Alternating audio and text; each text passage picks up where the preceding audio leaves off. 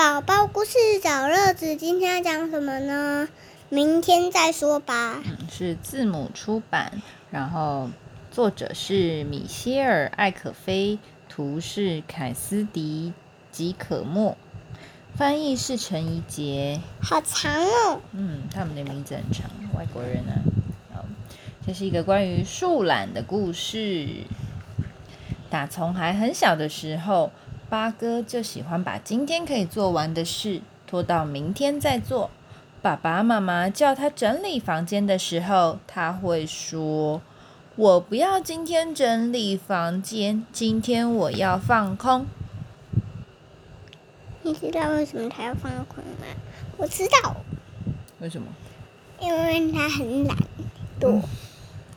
好，明天再说吧。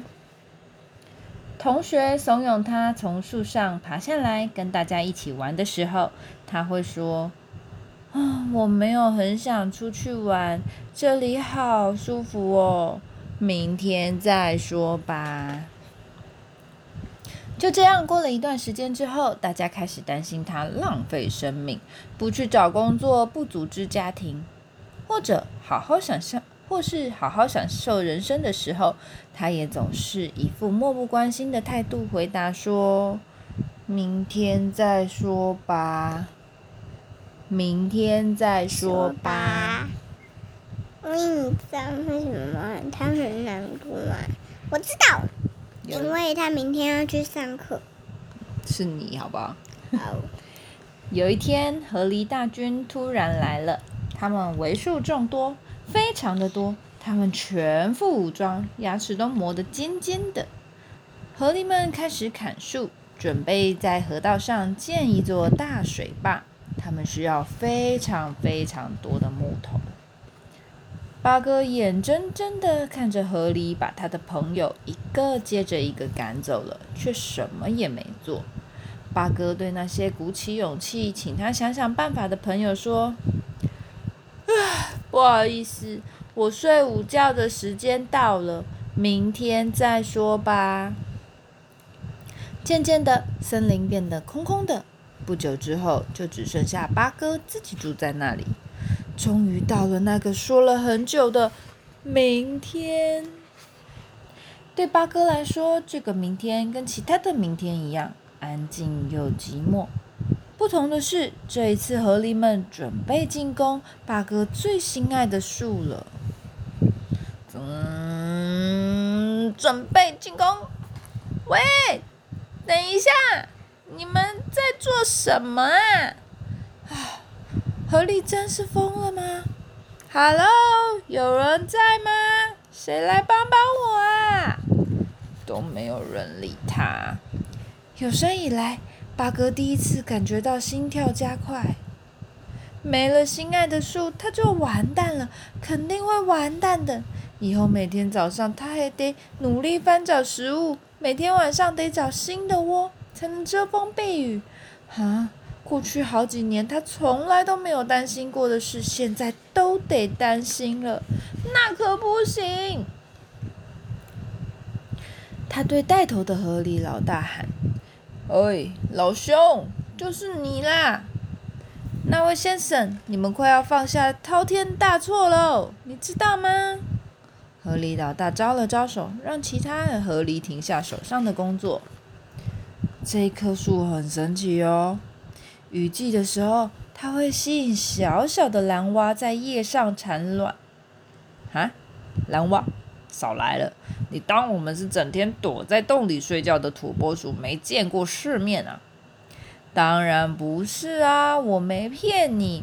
每年就那么一次，蓝蛙会变成成双成对的爬上来，一路爬到树梢。卵孵化的时候，蓝蛙爸爸会把小宝宝放在他们身体里的水囊随身携带。他们就用肥嘟嘟的腿在水里走路的样子，你们应该找机会看看的。你知道的事情还真不少啊！看来河狸老大觉得很有兴趣，他的态度好像正在软软化。唉，那是因为我花了很多的时间观察大自然。我敢说，你们根本没发现那只奇怪的树枝。你看，你看，就在那里。才不是树枝呢，是一只虫虫。它可以在那里好几个小时一动也不动，这样它才能躲过天敌的捕杀。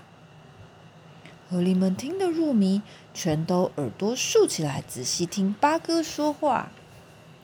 还有，还有，还有，我还没跟你们介绍这些翅膀上长了大眼睛的蝴蝶呢。还有，还有，还有呢，在水面上行走的蜥蜴。长着七彩羽毛的鸟，我们对你们说，哦，我们对你说的兴趣，我们对你说的故事很感兴趣，可以再多说一点吗？再跟我们多说一点动物的故事。这时候，八哥张大了嘴，河狸个个聚精会神，没听，等着听八哥接下来要说什么。结果怎么样？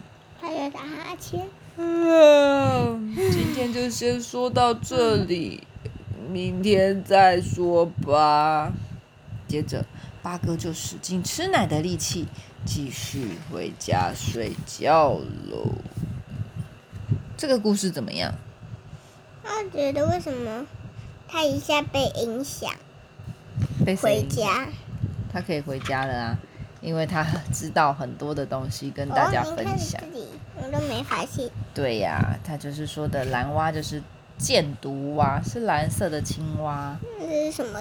大嘴鸟，竹节虫。这是大嘴鸟。对，还有猫头鹰蝴蝶哦，因为它的眼睛很像猫头鹰一样。猫头鹰。对。然后竹节虫。没错。猴子。好，讲完了。晚安，拜。